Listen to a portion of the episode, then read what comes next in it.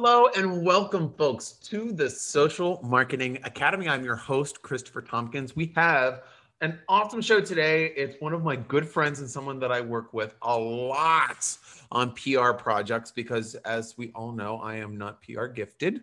Um, April Margulies, she is fantastic. Um, she has an agency called the Trust Agency, but I'll tell you more about April in a minute.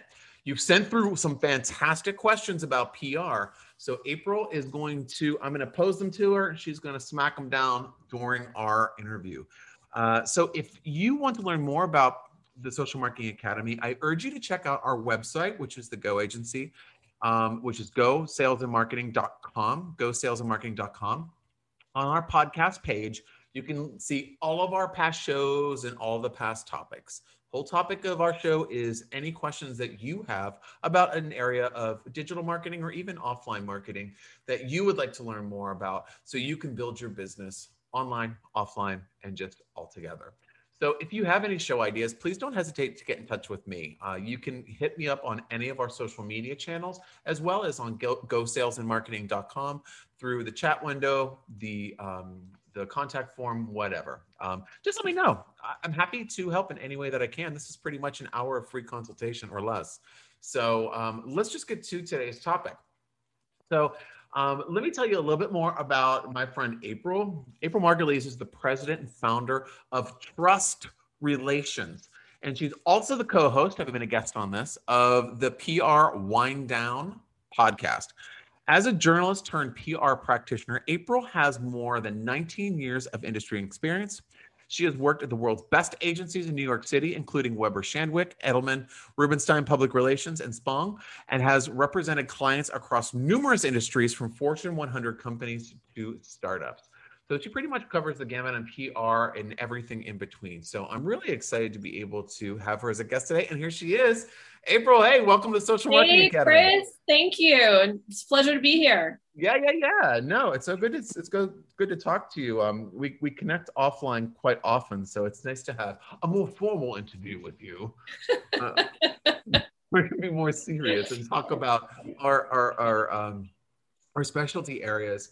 So we've gotten um, we've gotten lots of questions for you, but before we get started, can you introduce yourself just a little bit more to the audience? Absolutely. So my name is April Margulies, uh, newly married. So some of you, some of you may know me as April White from before, and I founded Trust Relations about two years ago, almost on the nose, as sort of uh, an answer to the experience I'd had in the PR industry and not having been super thrilled with my experiences at various agencies. So it was sort of a let's see if I can do something better and different based on the pain points I personally experienced. So it was, it was really, um, some people are calling it the anti-agency, if you will. I think mm-hmm. that that might be a little bit aggressive, but it's not meant to be so, you know, anarchist. But, um, but there is an element of that in it, you know, where we're trying to do things differently. We actually were mm-hmm. founded as a virtual agency on purpose before COVID. So I thought that that was a smart way to do things with how the world had gone. It didn't seem like doing a lot of in-person meetings when most of what you're doing is pitching the media and occasionally yeah. having client calls really made a lot of sense.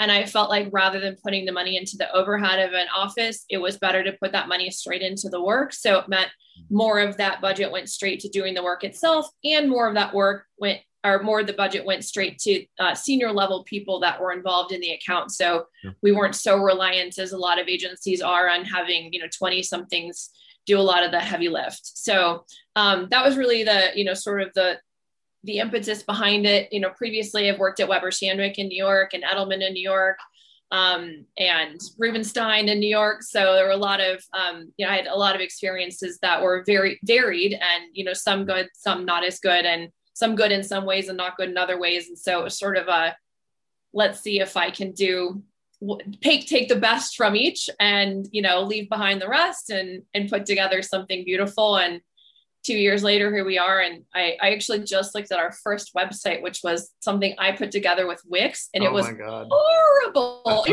was it's so embarrassing. And it's like if this doesn't show you how far we've come in two years i don't know what does.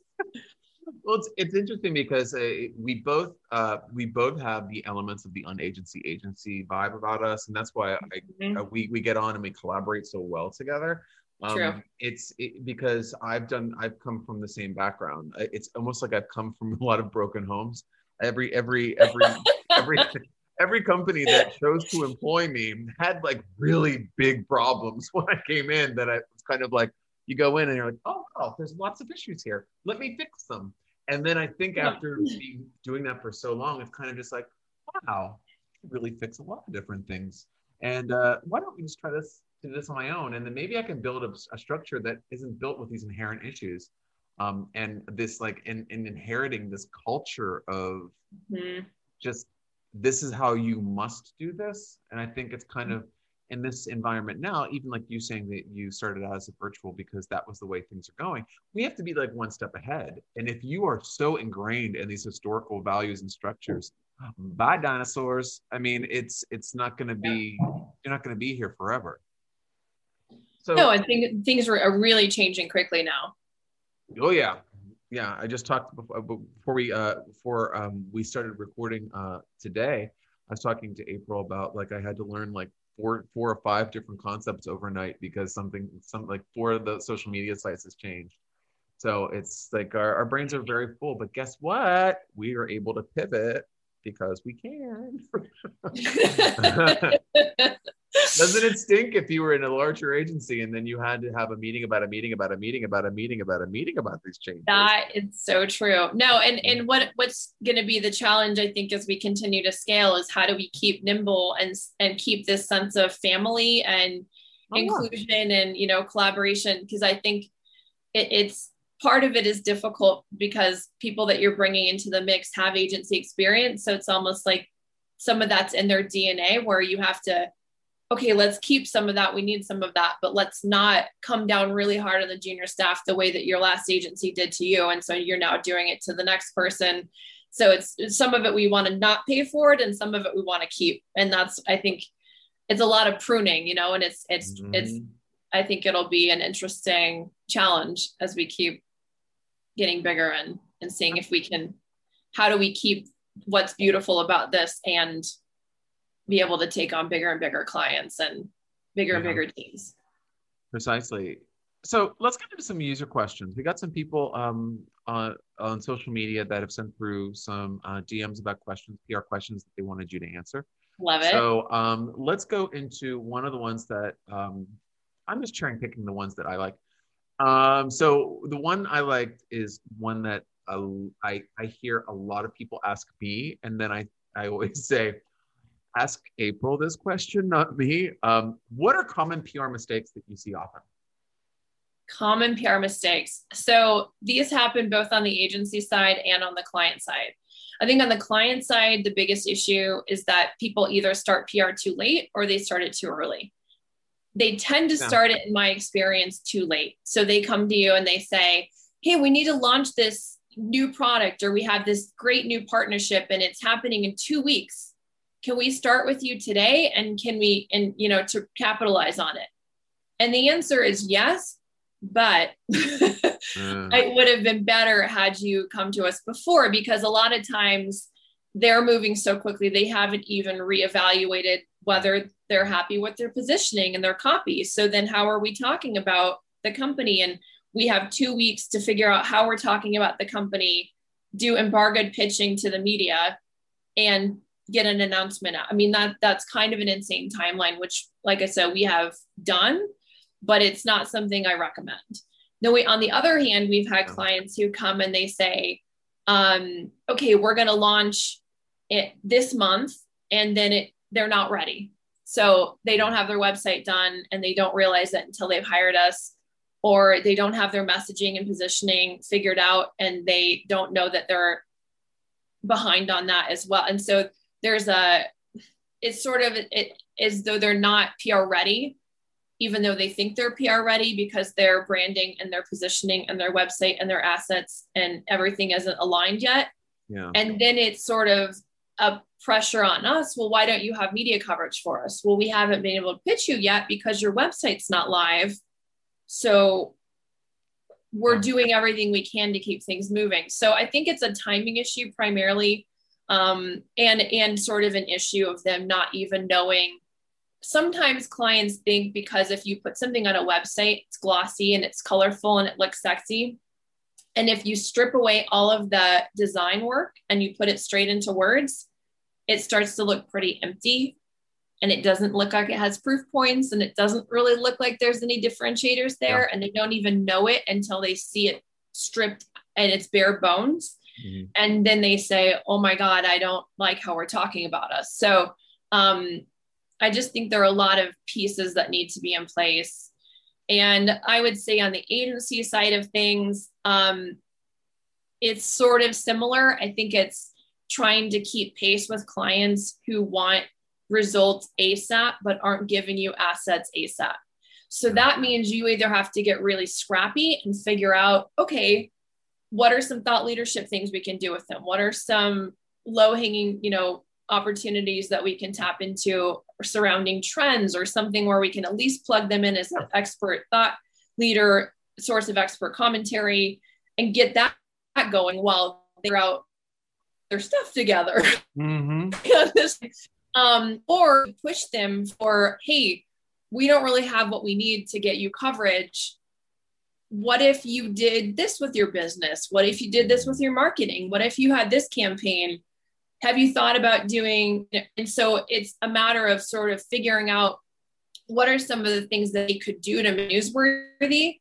And I think too often people say, well, the client didn't give us approvals on things, get us what we need. And they're tied and it's not untrue but it's fully true so i think it's a matter of of both sides needing to be honest about what's where they're at now and then how to okay given that what can we do to pivot and continue the momentum or or establish momentum before what we all hope happens happens now okay here's a quick question and this is something mm-hmm. that like everyone that's listening to the sound of my voice should actually review um, is what is the tell me not not an example of that you've had in the past if you picked up the phone right now for a sales call or did a zoom call and it was a new prospect and they were saying well i'm really interested in pr and you ask all of the questions and as you're asking them the, your, your, your smile's getting bigger and bigger and bigger and bigger what is the ideal scenario for someone? Like, what if is I, it? When is so it the I'm, best? When am I the most excited to be talking to a prospect? Is that what you're saying? Well, almost like I'm trying to think of trying to give people an indication of the stuff that they need to have together and the timings. Like, what is the most ideal? Like, if they came and they're like, oh, hey, I have all of my assets together. I have the website here. Here's some talking points. We've done a competitive analysis as well as part of our, we also did uh, this, that, and the other. And then we're launching in like two months and like what is what is like the the perfect recipe what's the sweet spot that's a really good question i would say um, i would like to be having the conversation two months before you're about to have some big announcement yep. that doesn't mean we have to start in the next week but it does mean that we need something ideally we want a week to put together a proposal another week to get the contract figured out and then you know a good month and a half before anything happens, ideally, uh, to make sure that we're aligned on your messaging and the press release is written and approved and the media list is put together. And there's plenty of time to do that embargoed pitching because nowadays it's really important. If it's almost like if you put out a press release, now nobody wants it's it's old news already. Mm-hmm. So they want it, they want the news before the press release goes out. And you need a good two weeks to do that. Now, if you're pitching an exclusive and it's something huge, ideally you'd want a month. So that's still kind of a tight time frame, but I would say two months out is, is the ideal time to start the conversation, or two and a half months, or even three months is fine too. But I wouldn't wait until a month. Um, yeah. And and then I would say that they've yeah we just launched our new website. We have our messaging mostly figured out but we need to make it ready for pr so we need your help there. And you know we we know after this thing happens it'd be good to put together a three month or six month plan because then we're going to have the ceo's book comes out and the partnership that we're working on now is going to come out probably in the six month time. So if they have their sort of a trajectory in mind. And this is really important. If they know their marketing and business goals, that really helps. I think mm-hmm. it's very hard to come up with a PR strategy if they aren't clear on what they're trying to do just on the basic business level, or they're not clear on what they're trying to do on a marketing level. And obviously, the business needs need to, you know, precede the marketing needs. But it's a lot easier for us if they say, "This is our target audience." Um, if we were able to get 500 downloads of our new app before this period of time, we'd be really happy. Um, we think you know, I mean, maybe they even know which publications their target audience is reading. If not, that's easy for us to figure out. But if they had all that, it would be like, oh my God, you're a dream client. You know exactly what you're trying to do. You know that in Q3 you're trying to get investors and you're trying to do a new, you know, round of fundraising, and that's going to be the priority then. But for right now, the, the key priority is just getting the user base up or the brand awareness or whatever it is so that they actually know why they want press and not just i want to be in the media i want to be in techcrunch mm. you know that's the kind of thing where it's well for what right exactly. does it because because if they don't know and we get them techcrunch that they hope head would happen from getting techcrunch doesn't happen then they say that pr is worthless and that's not fair yes. either because no. you need to first know why you want to be in techcrunch um, no, it, and then like, that way you know if it happens why it serves your business needs and you said something i have a follow-up too that i you said something there that i just I, I want to kind of like pull out and just like amplify a little bit. Mm. um, i think a lot of one of the main things that i've seen in terms of misunderstandings about pr is that oh pr is pr okay we're doing marketing stuff over here and these are our marketing goals and that's just that's pr so we're going to do our market and, and if you actually came to a PR agency and were clear about your marketing goals and the plan that you had set forth, they can amplify that. They can push the pressure points when need be to help you get closer to that. 100%. But if you do not say that, and and then because sometimes I, I I've seen in conversations where I've kind of bridged the conversation between um, an agency and um, a, a prospect, that they will be really forthcoming with me, but not as forthcoming with the PR agency. And I don't know if that is, I'm afraid that the PR agency is a blabber and they're going to blab every secret of our, our company out there. Um, no, they're a trusted advisor that's trying to help you and you're talking to them for that reason. Right. So I think it's kind of like full disclosure is a really good thing um, with PR. Now, a follow up question I have is what if I don't have anything coming up? What if I don't have a launch? That happens. That happens a lot, and and that's that's doable as well. Again, it's it's more of a okay. Well, what are we trying to accomplish immediately? Is it that you just need to get your messaging figured out, or is it that you just now you you know you launched two years ago and you don't have any media coverage? So in that case, sometimes what I will ask is can we come up with something that's new? Can we come up with a new flavor or a new scent or a new uh, app or a new feature or a new fill in the blank, right? Is there something we can do?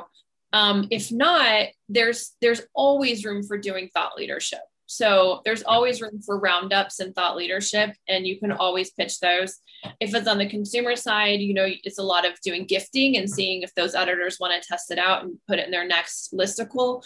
If it's on the business side, it's more about, okay, let's start getting you interviews and byline article opportunities and things like that to get your name out there and build some momentum for when you do have a new announcement. So it's sort of tunneling both directions. What can we do with what you have now to get you some some press and what can we not pretend you have coming up because we need it to be legitimate and authentic or it's it's not going to go anywhere anyway it's just going to read like spin which i think is is um, passe. People are just yeah. they're too savvy now. You can't get by with it. Mm-hmm. So then it's a matter of what well, what can you introduce as new? What can we say as new? What can we do a relaunch? Can we do a rebrand? Right. It, it's something, right? To mm-hmm. and so it's just a matter of noodling that with them. Um, I had one prospect that came to me and it was a sustainable sofa company and they really wanted to be know, known as you know doing the sustainable work but their sustainable practices and materials actually weren't superior to what was on the market. And so we mm. started talking, and I said, Well, what are you doing that's really different? I said, Well, we're doing this cool thing where every time we bring somebody a new sofa, we take away the old one and we give it to somebody who needs a sofa. So whether it's a you know that's you know under you know like really young or just be somebody who's underprivileged or, or underserved and and just needs an extra you know an extra boost here and there and i said well why didn't you make that part of your platform right? Bring if you're doing that and you're kind of doing it secretly behind the scenes make that front and center. Then you have a point of differentiation. Then we can we can promote the heck yeah. out of that right? If you have a sign up list where you say you know next time you need a couch this is where we can go. I mean that then we have an amazing pitch because you've got something to offer that's really unique that nobody's doing. Um, and so he basically said okay I'll, i like that idea. I'm going to go away and try to integrate that and come back to you. So um, so i think that you know there's a way of doing things but sometimes yeah sometimes it's go away and do it come back. And sometimes mm. it's um well let's get this in motion now if you've got budget and it's important enough to you to get that brand recognition going. And then let's let's develop a thing an actual news peg mm-hmm. that we can pitch in a couple months or a few months okay here's another question and this is kind of an angled question that our, the audience asked, and I kind of have a different way of, of kind of housing the question. Um, mm-hmm. How, if I am a marketing director at a B2C company, and I know that PR is valuable, how do I pitch that up? How do I kind of tell my boss the value the value of PR? How do I get them to buy into it?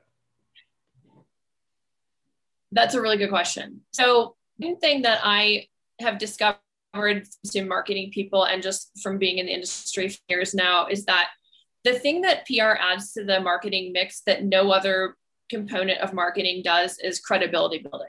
There's no other replacement for that.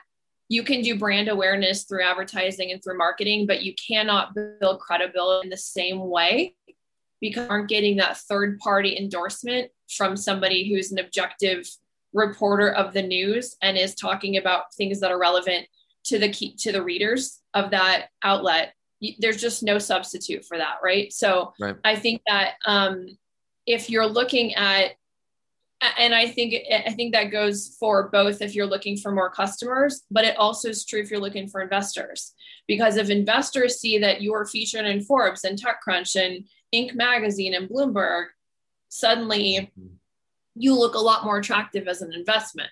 Right. And there's not really a way of putting a dollar amount on that. So it's, you can come up with metrics for PR that can be useful and help sell it in. Um, sometimes that's share a voice if you're trying to edge out your competitor and they're in every single article and you can't believe that the ceo of the competitor competitive company is always in everything right then maybe that's the metric you want to use and that's what i would sell in mm-hmm. if it's um you know we just don't have any credibility in the media we have no media coverage we have no as seen in logos to throw on our website or put in our you know collateral then then that's what you need right it doesn't even matter if it's it's just that you need to be able to put the those as seen in logos on the website to look like, oh, they're really doing something big. Mm. Um, and I think if it's something where, you know, you've got an executive who's trying to posture himself for an acquisition or something like that, mm. then the thought leadership component of it might be the thing you want to sell in. So I think it's, I think it's identifying which piece of PR is most needed in your marketing mix and then leaning into that and figuring out is there a metric for it? And if so great. And if not you know at least you can point out well we we don't have this thing. Um, because at the end of the day people know the value of pr when they feel it. And i that's a it's it's sort of um, yeah. an unscientific component of marketing that makes people crazy when they want that those metrics but yeah. we had a ceo who you know sort of didn't understand why he was spending on the money on pr but he went along with it. And then suddenly he started going into meetings and having people say i saw you in dairy farmer. I saw you in business week. I saw you in you know and suddenly it was he was known uh, from all these different angles because he was in the dairy trades. It was an ice cream company. He was in the dairy trades. He was in the business publications, nice. and he's thinking about selling the company. And so it's like, you know, it was one of these. Oh, this is exciting because suddenly I'm, I'm now out there to the point where people say, "Oh yeah, I just saw you in the news," mm-hmm. and there's not really, there's not really a way to put a dollar amount or a number or or a metric on that, right? That's mm-hmm. that's some it's a tipping point where, where you cross over and suddenly you just feel feel it different. They're acting different. They're talking to you differently. Mm-hmm. No, it's it's a it's a kind of like when I say that like the two sides of ROI. That's return on influence, big style. I mean, it's like it really does make a difference. And and I think also, I mean, if anyone doesn't, if you're kind of looking for how that as seen on, for example, um, or as seen in or featured in. Um, if you're looking at a, I mean, how many of us have looked at an ad for a consumer product or a new website and you can see as featured in all these really, really impressive publications? That's PR. That's not purchase. Well, some of them could be. That purchased, is PR. Yep. But that's PR. Um, that's it. I mean, valuable that, to the social media side of things too, right? Because mm-hmm. of saying, "Oh, we're cool, we're doing this thing, that thing. Suddenly you're saying, oh, look at this, Allure magazine wrote about us. Mm-hmm. And it's not us bragging about ourselves, but we're so honored that Allure is bragging about us. And it just mm-hmm. has a different feel to it than if you're just boat still it, it's less boastful, right? It has a more of a mm-hmm. um somebody else is talking about us and oh we won this award. This is and we're so honored that we won this award you know? Mm-hmm. it's let it's more that than and a little less kanye west you know? Yeah no absolutely. And it, it just it makes such a difference. And i think that that's one of the things that pr really can do. And it's i mean aligning yourself and your brand with these these these legendary publications or these publications that have such high people have such high um, you know feelings about of, of, of, importance i mean for example i mm-hmm. if i tell i mean because me and april are both um, contributors to forbes and um, mm-hmm. Really i mean anytime that we share a i share a forbes article it's like oh my gosh you're you're you're in forbes that's amazing. And it's kind of like well that's part of the that's part of the angle. It's to be that thought leader to be thought of yep. as you know that that individual. Um now what do you okay so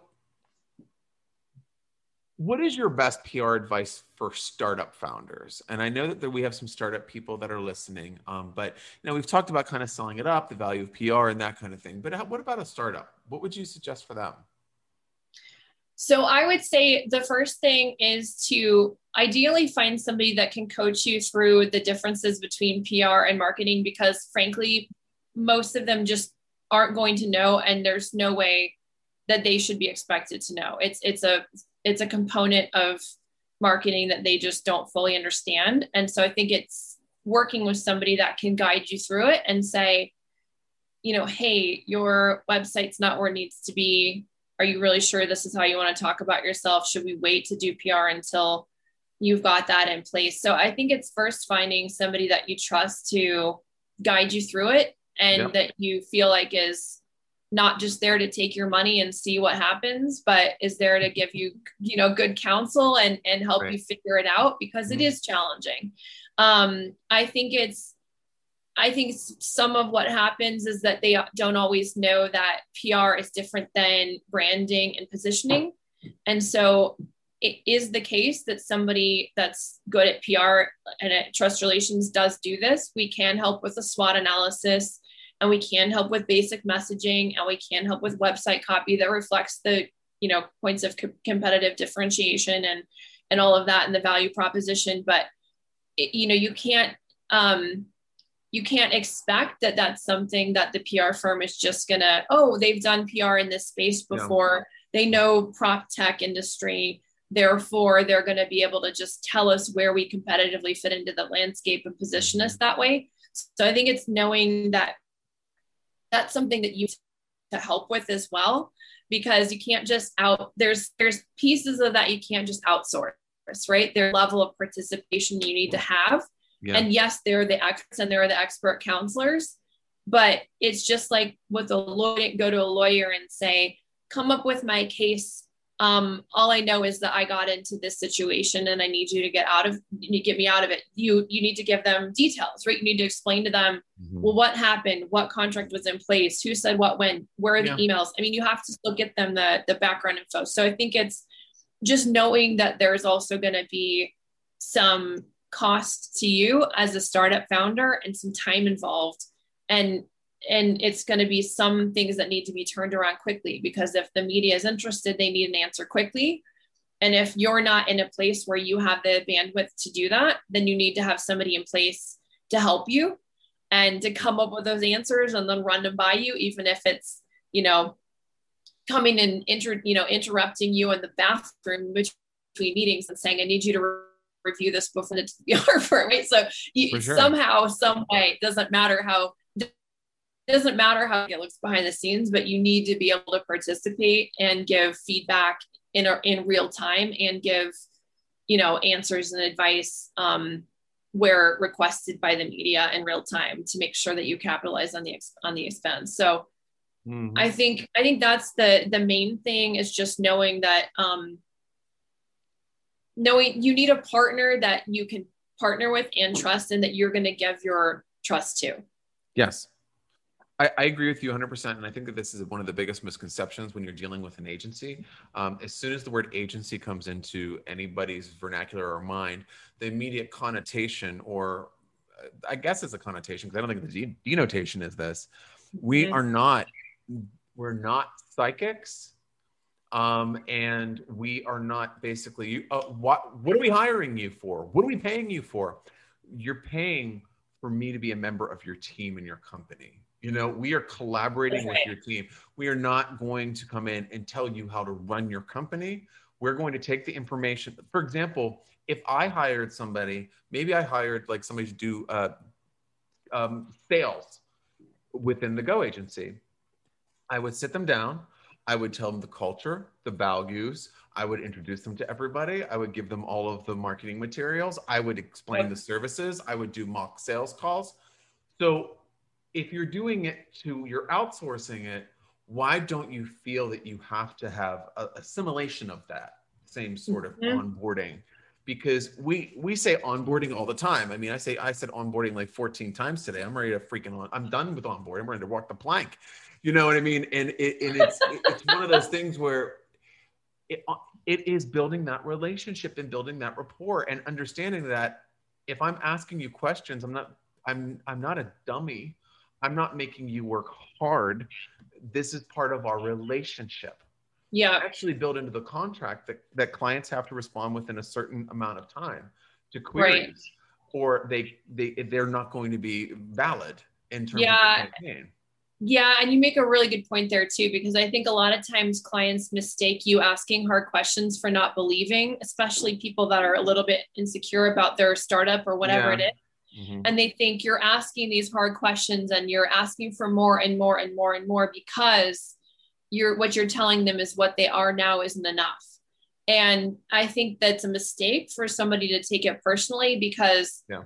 you just need to get to the bottom of it and and pull it out of them until you have all of the information you need to do the best job of positioning them. And it's the same, right? If somebody's, I mean, I, I know um, our our friend that has the branding agency in Australia, you know, they spend hours and hours and hours drilling and drilling and drilling down and down and down and down further into what that brand wants to be and what they're and to the point where it can be offensive. Like mm-hmm. it feels like combative, but you're doing it to help them. You're doing it to help them put a finer point on what they're trying to say about themselves. And so I think that that's the thing that I would also say startup uh, it, well, any client really, but um, mm-hmm. I think it's hardest for a startup because they're still figuring out who they are.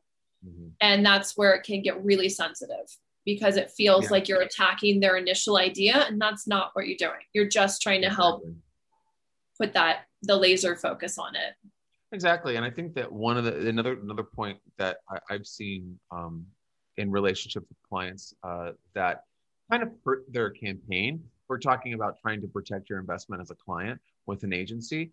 Um, having somebody on the team that you defer to that has no idea on the specialized area of the agency that you're hiring um, and then deferring to them over the agency is not a good investment for you. I would suggest if you're ever going to defer to somebody on the specialized area of your agency beyond the, the external agency, don't hire an agency and just have that person do it if they're so good at it. Um, just have them do it. Give them more, some more responsibilities. Give them the ability to hire internally, mm-hmm. because um, we've had campaigns in the past, and I, maybe currently, I don't know, but um, where we would have one person that's being deferred to, and it's derailing their entire campaign, and they're spending a lot of extra money. And I've said that because I'm not one to be silent about that. Um, I'd be like, "You're wasting tons of money here." You're not. I, I a shocker, you're, right? You're such I, wallflower. Kitten. But like no, uh, yeah, uh, it's it's it's one of those things where just trust me. You know what I mean? Trust me as part of your team, and you can go so much further. That's why, like, even when we commiserate about like stories that we've had in the past, it usually is a trust thing or an insecurity thing that comes up a lot of times. It is. It is. So, uh, so if you're working, I mean, obviously, if you're working with an agency, just kind of like a takeaway here, folks, is just to be open with being open. Uh, I think, and you know, and I always say that, you know, t- if you have, just let me know if there's any skeletons in the closet, because I will. If you don't tell me, I'm going to go searching for them anyway. So it's rather for me, it's better for me to know than for me to find out and then present them to you, um, because it's more open and honest. Yeah, because, and on and on the PR side, my God, if you don't know these things and you, you know, step into a landmine and you don't know it, I mean, those are the things you could avoid if you knew that, you know, what they're doing on the CSR side is not really legitimate and or whatever, right? You just need to know these things so that you don't step in dog poo. I mean, it's yeah, like I mean, and also it also like isn't it exciting when you have a client that comes to you and and and then you like tell us more and like, well, hey, actually right now we we just got over this horrible customer service um, issue that we had and we've gotten past it but we really want to try to move forward with that messaging and how do you think is best for us to kind of position that? I'm like oh my god all day long i love this. But if it's yeah. kind of like hey um, i need a facebook campaign i'm not going to tell you anything can we get started tomorrow? It's like well no. Um, so, um, well I have one more question for you before we go. Um, if you are um, okay, um, one of the ones. This is a real quick one. I think this is kind of something that we might have touched on a little bit already, but um, how do how can entrepreneurs know when they're ready for PR? Like, what's the seed? Like, when when should they be like clicking on it? I think when you have something legitimate that you're ready to share with the world and you need to to let people know it, that that's your moment. So yeah. if you um if you've already reached a certain milestone or you've already and it's not to say that you can't do something at launch i still think that's important. And the launch itself might be the thing that you do that's that you've done. But i think a lot of times it's just making sure that you've really got something newsworthy. And if you're not sure look and see if anybody, if you've got in your head, I want to be on the Today Show, I want to be in TechCrunch, I want to be in VentureBeat, and you can find a story that's like what you have in your head in those yeah. media outlets, you're ready. Mm-hmm. If you imagine that what you're doing might be there, but you're not sure, then you need to seek counsel. But if you definitely know that there's no news outlet that's covered anything like what you're doing or the size that you're at now, then you're not ready. Mm-hmm. Yeah, that's exactly I, and that's, right. that's just a very general rule of thumb. I did actually write an article in Forbes as well that's got you know all the all the different things that you need to have in place, and those are everything from having your assets in terms of your branding and and you know website and other collateral, your logo needs to be done, right? All these things that are really basic. Um, and it also includes do you have somebody that can be the point of contact for the PR agency? Because that's the other thing you have to have. You have to be And I know as a startup founder myself, there are moments where you just don't have bandwidth for anything and you're working 14 yeah. hour days every day or longer. And, mm-hmm. you know, that's just, you're not there yet. Now, maybe that means that you need to get big enough that you can hire somebody that you can have run point for you with the agency.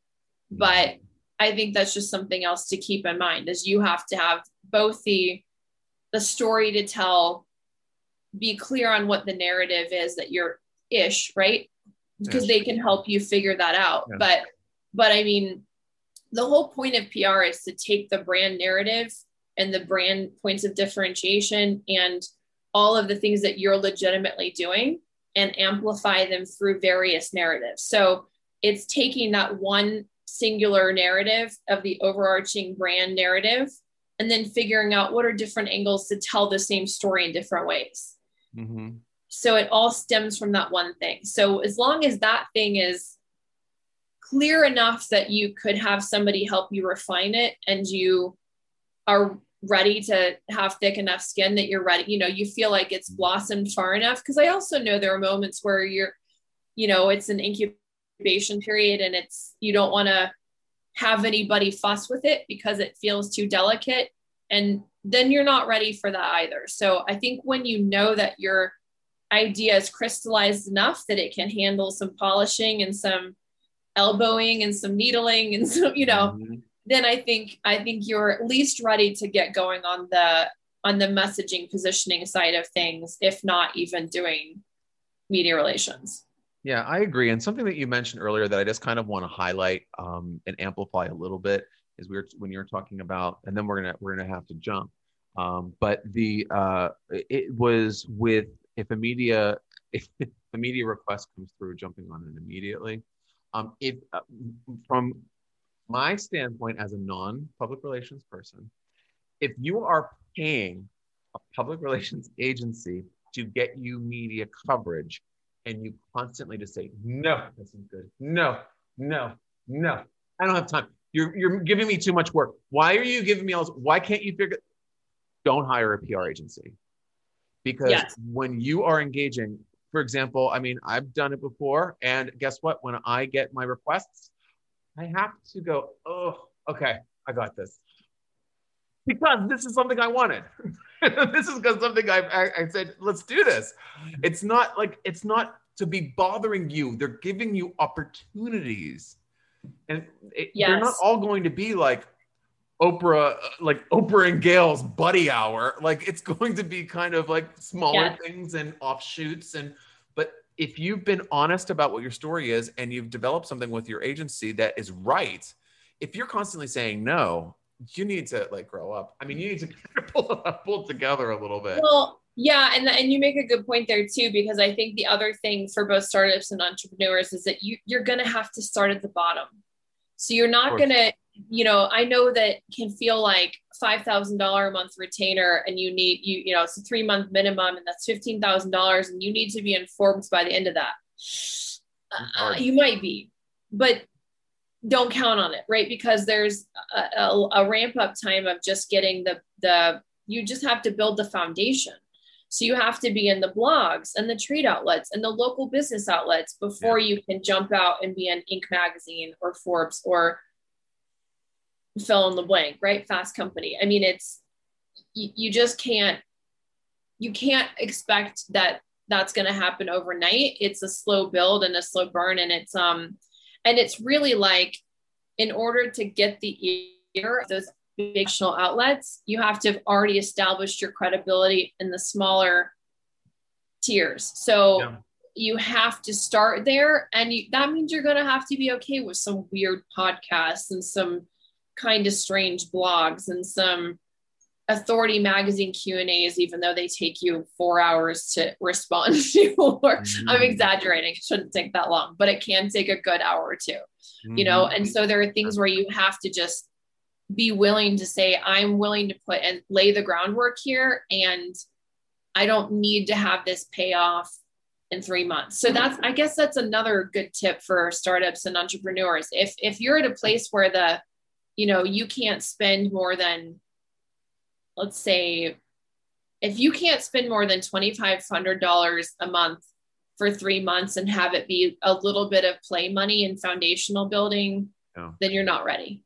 Mm-hmm. You don't have enough finances. You don't have enough budget to make sense out of it. So I would wait because yeah, anything less, I mean, there are people that will do PR for less than that, but the amount of time and effort that goes into it, it's just going to be a gamble whether that investment at a lower price point is even going to be enough to move the needle and make any traction. And right. so better to save your money and and have it ready to go and spend 5000 a month for 6 months when that doesn't feel it can be a it can be a stretch but it shouldn't be like if I don't get a return on this I'm going to go under. It you can't you can't be there if you're there you're not ready. Yeah, I think the, and and then and going in with the idea that results may vary is is a big thing because I've seen people come through mm-hmm. and, and like get a real great hit right off the bat, but sometimes that's a fluke and it's not what it's not what you can expect from everything. I mean, I've talked to people that said, yeah, well, uh, my my um one of our direct competitors, we we're in a peer, peer thought group. Oh, that sounds brilliant. The um, but they were talking about um, we were talking about they got this coverage in this this publication, so I know that I I have the right fit for this, so that's what I want it's kind of like that's really cool, but it doesn't happen the same way for everybody. The journey is different. Journalists are different from day to day to day to day to day. So, but I'm going to end it there with us, April. This has been so, so much fun talking to you uh, and answering all the questions about PR that have been floating in from our audience members. Um, Good. Um, I'm so pleased. Thank you. Yeah, yeah. Where, where can um, people learn more about you and trust relations? I mean, obviously, so, all these links are in the bios, but she's going to give you lip service. Yeah. So you can visit our website at trustrelations.agency. And we have also have social uh, media. Um, what am I trying to say? We have social media links uh, um, on Instagram, Facebook, Twitter. We're also on LinkedIn, so you can find us there. And all of those things are, are linked from our website as well. So probably it's easier just to give the one address. If you want to email me directly, it's april at trustrelations.agency. Yeah. And so, uh, what I would urge you, if you want to get more information, you want to find out if you're ready for PR, definitely um, talk to April. Um, April's approach is really refreshing in the PR industry, and she has a team of that I've I've worked with her team. They're fantastic, um, and they actually um, give a shit about you so as a client. So i think that that's that's that's pretty rare um, just in the agency environment. I'm not saying in the pr i'm not trying to be down on the pr people because i do really value the work yeah. but um, definitely get in touch with her. Um, april thanks so much for joining me on the social thank you Academy. so much chris. It's been a pleasure. Thanks for having me. Yeah no problem. Have folks, a good rest of your day. Yeah you too. Folks okay. we're going we're going to be um, uh, we have lots of other great shows that are going to be coming up in the next few weeks. Please make sure to check out our podcast page on gosalesandmarketing.com. If you have questions, ask them there, et cetera, et cetera.